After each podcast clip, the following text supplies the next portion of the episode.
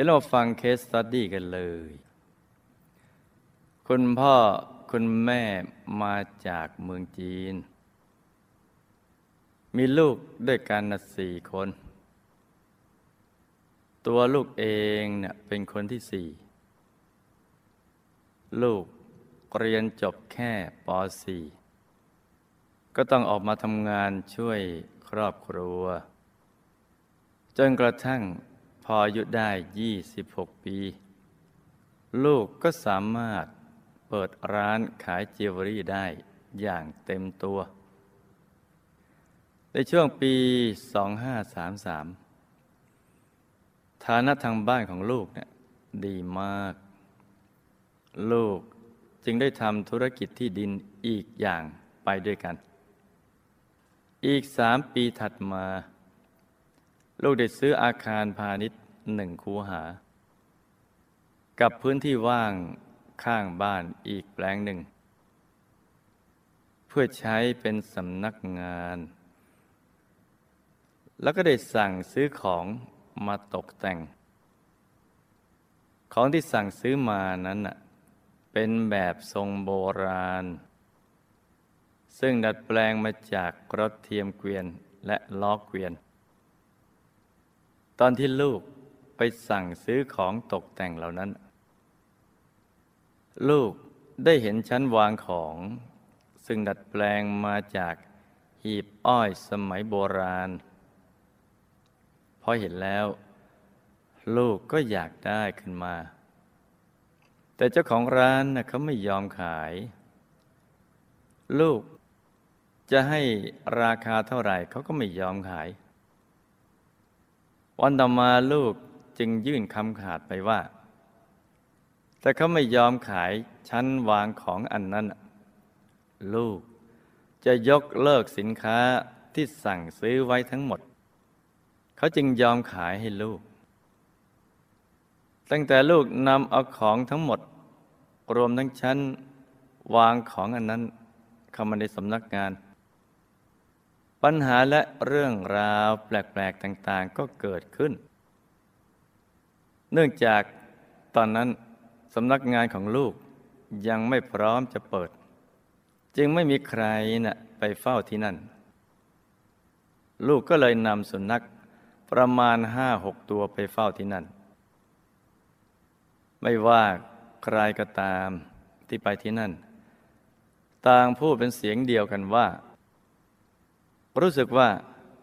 มีคนจ้องมองอยู่ตลอดเวลา โดยเฉพาะตรงชั้นวางของนั้นเหมือนมีคนคอยยืนมองอยู่ นานมันเข้าก็ไม่มีใครกล้าไปที่นั่นอีกเลย ลูกได้พาคนที่รู้จักที่มีเซนต์เกี่ยวกับวิญญาณมาสองคน แล้วก็ได้พาไปที่นั่น พอทั้งสองคนลงจากรถ เดินเข้ามาในบ้านในสองก้าว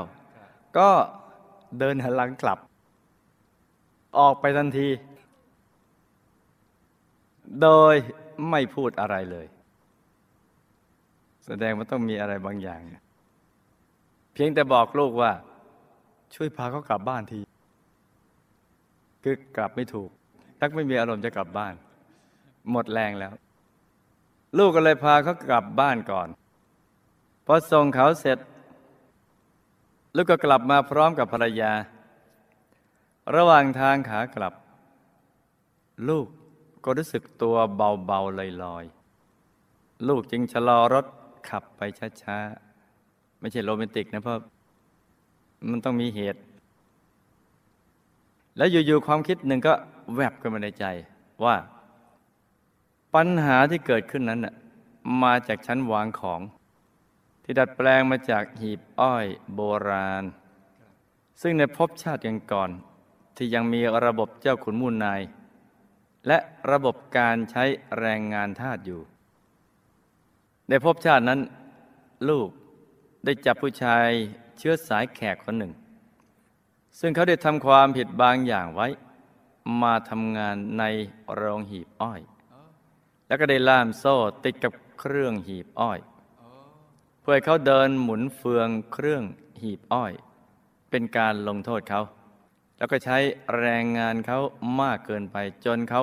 สิ้นใจตายณนะตรงเครื่องหีบอ้อยนั่นเอง หลังจากที่เขาตายไปช่วงแรกๆ วิญญาณของเขาได้เป็นวิญญาณผีอาฆาต หวังจะมาทำร้ายลูก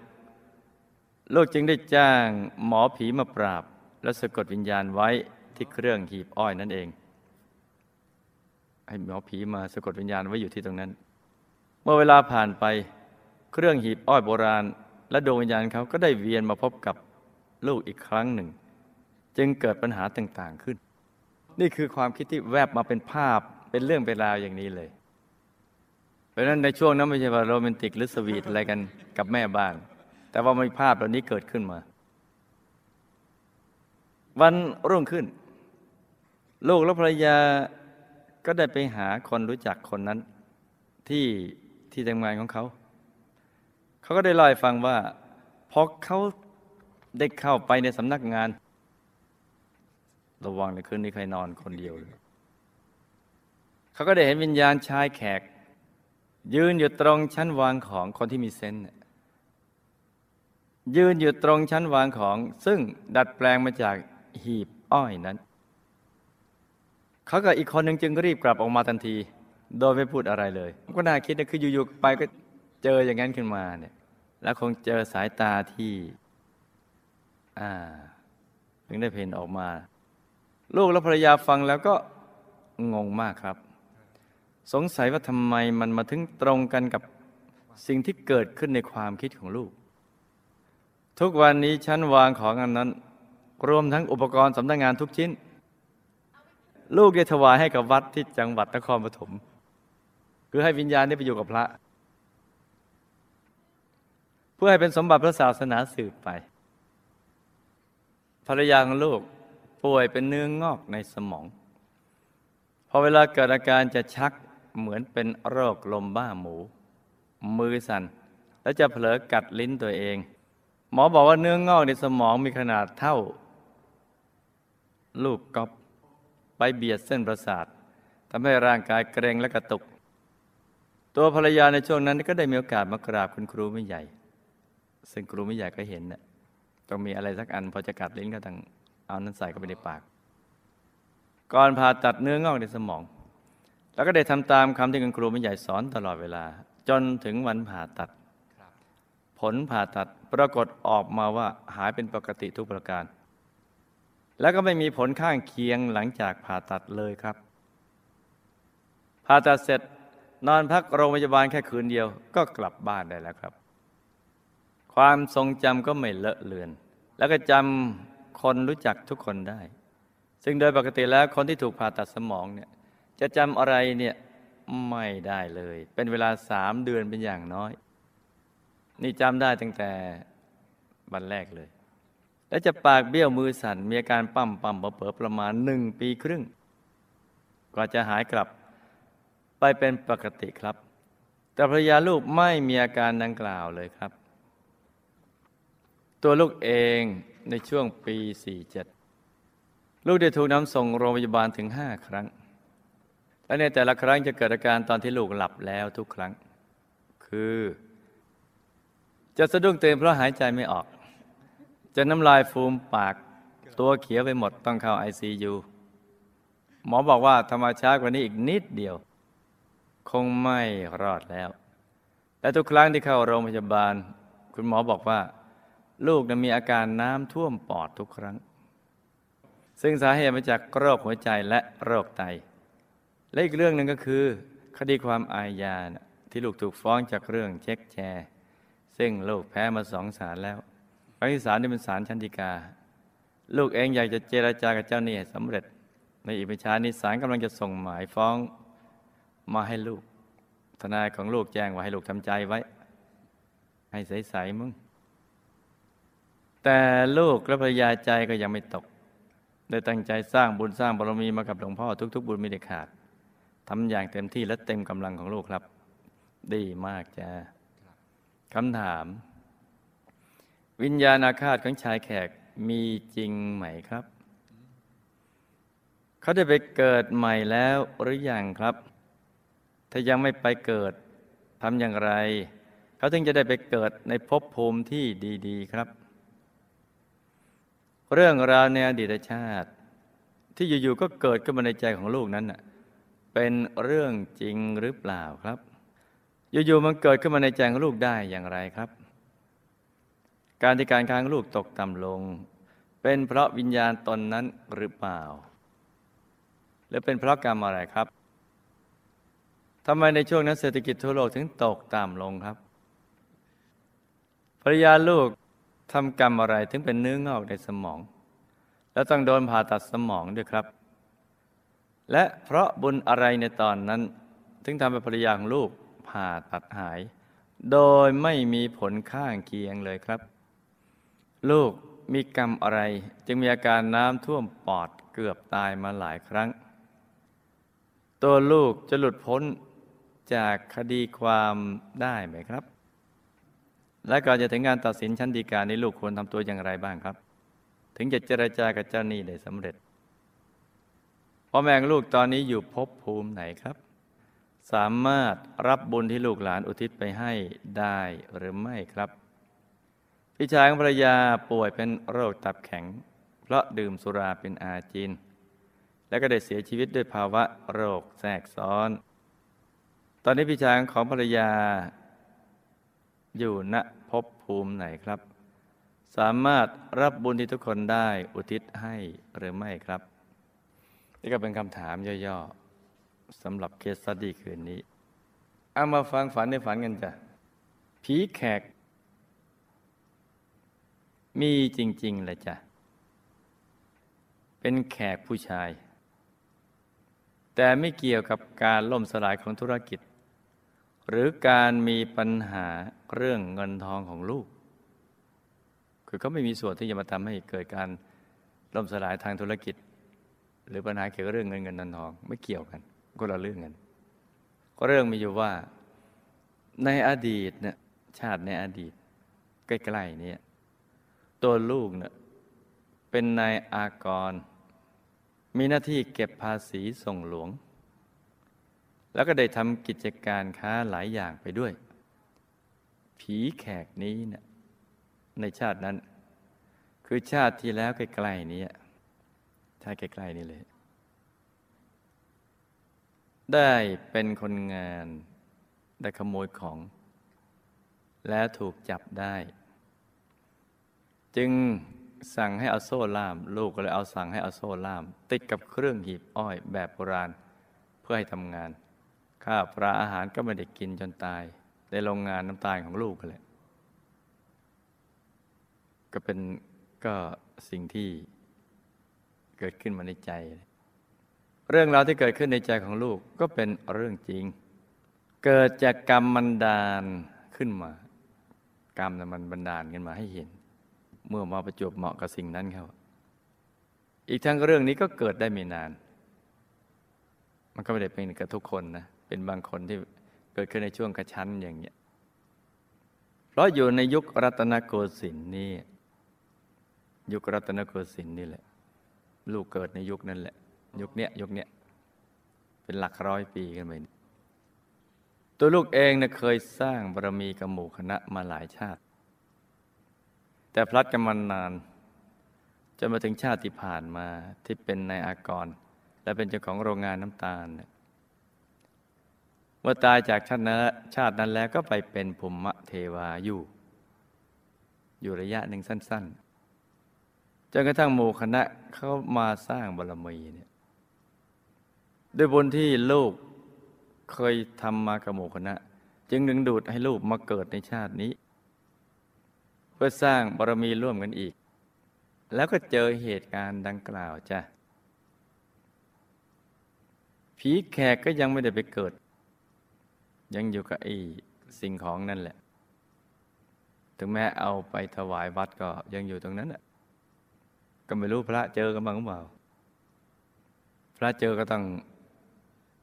รัดประคตที่มันแน่นๆ ลูกต้องทำบุญอุทิศส่วนกุศลไปให้อีกบ่อยๆจ้า การที่ลูกทำการค้าตกต่ำนั้นก็เป็นเพราะ ในชาติที่เป็นนากรได้รีดภาษี เอาเปรียบรัษฎรเพื่อจะได้เงินมากขึ้น คือส่วนหนึ่งก็เป็นของรัฐ อีกส่วนหนึ่งก็เป็นของลูกก็จะโดยกรรมนี้จึงทำให้ธุรกิจนี้เนี่ยฟุบแฟบลงมา ไม่เกี่ยวกับความตกต่ำของเศรษฐกิจโลก มันเป็นกรรมส่วนตัว ราะในช่วงเศรษฐกิจตกต่ำก็คนไม่ตกต่ำก็มีรวยเอารวยเอา ไม่เกี่ยวกัน มันขึ้นอยู่กับวิบากกรรมของใครของแต่ละคนมันไม่เหมือนกันภรรยาของลูกเป็นเนื้องอกในสมอง และต้องถูกผ่าตัดสมอง เพราะกำเนิดอดีตที่เคยทุบตีขาราชบริวาร แต่ก็ไม่ทำให้ถึงตาย คือเวลาหงุดหงิดขึ้นมาก็ ลุยกันไปเลยอย่างนั้นเวลาก็ทำอะไรไม่ถูกใจ แต่ผ่าตัดแล้วหายและไม่มีผลข้างเคียงกับเพราะ บุญที่ทำในปัจจุบัน และบุญบวชสัมมเนรลูกชายจ้ะลูกมีอาการน้ำท่วมปอดเกือบตายมาหลายครั้ง เพราะกำเนิดอดีต ลูกใช้แรงงานทาสเกินไปในยุคที่มีทาสนั้น และไม่ดูแลเขาให้ดี จึงทำให้เป็นโรคหัวใจและน้ำท่วมปอดจ้ะเพราะเขาเหนื่อยเขาใช้งานมากว่าเหนื่อยเพลียแล้วก็ไม่ดูแลอะไรเขาเนี่ยส่วนโรคไตก็เกิดจากการที่ลูกรีดนาทาเรนภาษีราษฎร ที่ยังไม่ตายก็เพราะบุญในปัจจุบันนะช่วยไว้ และบุญที่บวชสามเณรลูกชาย ช่วยไว้ด้วยจ้ะระหว่างมีคดีความนี้ ลูกก็ควรจะอยู่ในบุญทุกบุญที่ทำมา และพยายามเจรจาประนอมนี้ให้ได้จ้ะ อย่าไปวิตกกังวลมากจนเกินไป ให้ใช้กำลังใจและสติปัญญา และลึกนึกถึงบุญที่กระทำเอาไว้ แก้ไขปัญหากันต่อไปนะจ๊ะ อย่าไปท้อถอย ค่อยๆพูดค่อยๆจาเขาพูดเขาดีๆเนี่ยทำใจให้ใสๆเดี๋ยวก็บุญในตัวจะสอนให้เรา รู้วิธีการที่เราจะพูดเขาอย่างไรที่ จะทำให้เขาเห็นอกเห็นใจเราเข้าใจเรา แล้วก็จะให้โอกาสเราเนี่ยพ่อตายแล้วก็ไปอยู่ยมโลก เพราะกรรมฆ่าสัตว์กำลังถูกทันทรมานคือ ตัวเป็นคนหัวเป็นสัตว์ ที่ตัวฆ่า เช่นเป็ดไก่ฆ่าเป็ดฆ่าไก่เนี่ยหัวก็จะเป็นสัตว์ที่ตัวฆ่า เป็นเป็ดเป็นไก่แต่ตัวเป็นคน ได้ถูกเจ้าหน้าที่ยมโลกเชือดคอ ตายเกิดซ้ำแล้วซ้ำเล่าทุกทรมานมาก ได้รับบุญที่อุทิศไปให้จ้ะแต่ก็ยังไม่พ้นกรรมต้องทำไปอีก ส่วนแม่ตายแล้วก็ไปเป็นเทพธิดา มีวิมานทองของฉันจตุมหาราชิกาสายยักษ์ด้วยบุญที่ลูกให้ทำอะให้ทำตอนใกล้ ๆ จะละโลก แต่รับบุญที่อุทิศไปให้ก็ทำให้มีสภาพที่ดีขึ้น ส่วนพี่ชายป่วยเป็นโรคตับแข็งเพราะดื่มสุราเป็นอาจิน ตายแล้วไปอยู่ยมโลก ไม่ได้ไปมหานรก และยังอยู่ในลานหน้าโรงพิพากษาในตอนนี้ยังอยู่ยังอยู่ตรงลานที่หน้าโรงพิพากษา เพราะบุญที่น้องสาวและญาติพยายามจะช่วยเนี่ยได้อุทิศไปให้เอาไว้ก่อน บุญนี่ไปอุ้มไว้ก่อนขณะนี้พี่ชายเนี่ยกลัวมากเลยไปอยู่ตรงลานตรงนั้น เห็นลากถูรูถูกังของคนน้องคนนี้ก็กลัวเห็นโอ้กลัว เอ๊ะ มีจริงนี่บาปบุญคุณโทษ และเชื่อไอตอนที่ไปเห็นตอนตายนี่แหละ แต่ตอนเป็นไม่เชื่อ ไม่เชื่อตอนเป็น แต่ไปเห็นตอนตายกลัวมากเลย ไปเชื่อกันตอนนั้น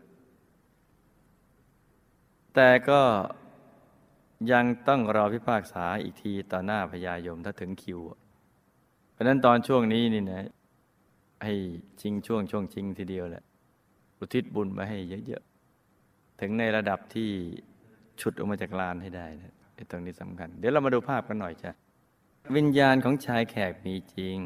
และเรื่องราวที่เกิดขึ้นในใจของลูกก็เป็นเรื่องจริงจ้า เกิดขึ้นเพราะกรรมบันดาล ลูกเนี่ยเคยสร้างบุญกับหมู่คณะมา แต่รู้จากหมู่คณะมาหลายชาติ ระหว่างพัดพลากจากหมู่คณะ ก็ได้เกิดเป็นนอนเป็นนี่มากมายทีเดียวสารพัดเลย พัดกันทีละยาวทีเดียวนะพัดพัดกันทีแล้วก็เป็นพุทธันดรทีเดียวนะ จนมาถึงชาติที่แล้ว ลูกก็ได้เกิดในยุครัตนโกสินทร์นี่แหละ ลูก เป็นน้ำพ่อค้า แล้วก็ยังเป็นเจ้าภาษีอากรด้วย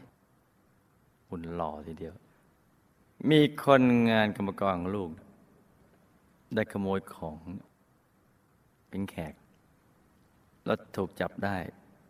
ลูกจึงสั่งลงโทษให้ทำงานในโรงงานน้ำตาล โดยผูกโซ่ติดกระหีบอ้อย อาหารก็ไม่ค่อยให้กินให้ทำงานหนักอย่างเดียว จนในสุดก็ป่วยตาย เรื่องราวที่เกิดขึ้นมาในใจของลูกก็เพราะกรรมบันดาล การค้างลูกที่ตกต่ำลงไม่ได้เกิดจากวิญญาณนั้น แต่เป็นเพราะกรรมรีดนาทาเรนชาวบ้านมากบวกกับกรรมตรณีของลูกนั่นแหละ ในภพชาตินั้นตรณีไม่ยอมไม่ทานเนี่ยทานนั้นเอาอย่างเดียวไม่ค่อยชอบให้ จึงไม่ค่อยได้นี่แหละที่ลูกเป็นโรคหัวใจ มีอาการน้ำท่วมปอดเกือบตายหลายครั้ง ก็เพราะกรรมที่ใช้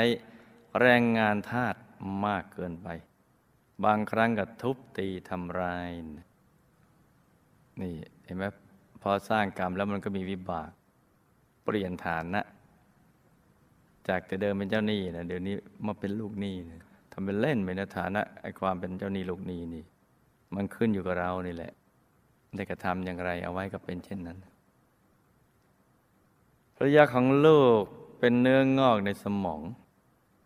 แล้วก็โดนผ่าตัดสมอง เพราะกรรมที่ทุบตีทำร้ายมาก่อนเช่นเดียวกันนั่นแหละก็ไปเป็นสามีภรรยากันแล้วก็อย่างนี้เหมือนกัน เพราะบุญในปัจจุบันที่ทำบวกกับบุญบวชสมณเณรลูกชายทำให้แหบผ่าตัดหายไม่มีผลข้างเคียงใด ๆ ซึ่งเป็นเรื่องเหลือเชื่อแต่ก็เป็นความจริง ให้ลูกอยู่ในบุญเจริญภาวนาให้ใจใสๆแล้วอธิษฐานจิตให้เจรจากับเจ้าหนี้ได้สำเร็จ เนื่องจากในอดีลูกมีกรรมจับทาตุขังเอาไว้ ดังนั้นประมาทไปได้นะลูกนะ ต้องทำบุญทุกบุญเต็มกำลัง จึงจะหลุดพ้นจากคดีความและบ้านหลวงได้จ้ะพ่อของลูกนั้นมีกรรมหลายอย่าง ปัจจุบันกำลังรับผลกรรมในยมโลก กรรมที่ฆ่าสัตว์ทำให้มีตัวเป็นคน มีหัวเป็นสัตว์ที่เคยฆ่า เช่นเป็ดไก่กำลังถูกเจ้าหน้าที่เชือดคออยู่ทรมานมากนี่ยมโลก แม่ของลูกได้บุญที่ลูกทำในช่วงท้าย จึงส่งผลจึงส่งผลให้ไปเกิดในสวรรค์ชั้นจตุมมหาราชิกา เป็นเทพธิดาสายยักษ์ พี่ชายของภรรยานะมีกรรมดื่มสุราเป็นอาจิน จริง ๆ แล้วก็ต้องไปมหานรก แต่ได้บุญที่ภรรยากับพี่น้องพยายามทำบุญช่วยไปในทันทีเลย บุญยังไปอุ้มไว้ก่อน จึงแค่ไปศึกษาความจริงของชีวิตที่ยมโลก ขณะนี้กำลังอยู่ที่ลานหน้ารองพิพากษา ร่วมโกโมพรรคพวกเยอะแยะเลย นานาชาติและอินเตอร์ อยู่ตรงนั้น ให้รีบทำบุญไปให้อย่างต่อเนื่อง เพื่อชิงช่วงก่อนจะเข้าห้องนั้น หรือแม้เข้าห้องนั้นก็ได้รับการพิพากษาไปในทางที่ดีขึ้น แต่ก็ต้องเข้าประตูให้ถูก อันนี้ก็แล้วแต่กรรมบันดาลพัดผันให้ เลือกประตูนี้ประตูนั้นประตูไปเปตโลก ประตูไปสัตว์เดรัจฉานประตูไปเกิดเป็นมนุษย์ ประตูไปสวรรค์และประตูไปไหนๆกันเนี่ย นี่ก็เป็นเรื่องราวสั้น ๆสำหรับเคสสตี้คืนนี้นะจ๊ะ สิ่งที่ต้องรู้ ไม่รู้ไม่ได้ ชีวิตเวียนว่าย อยู่ในวังวนหลีกเลี่ยงไม่ได้ แม้แต่สักคน ไม่มีใครพ้น เรื่องกฎแห่งกรรมไม่มีใครพ้น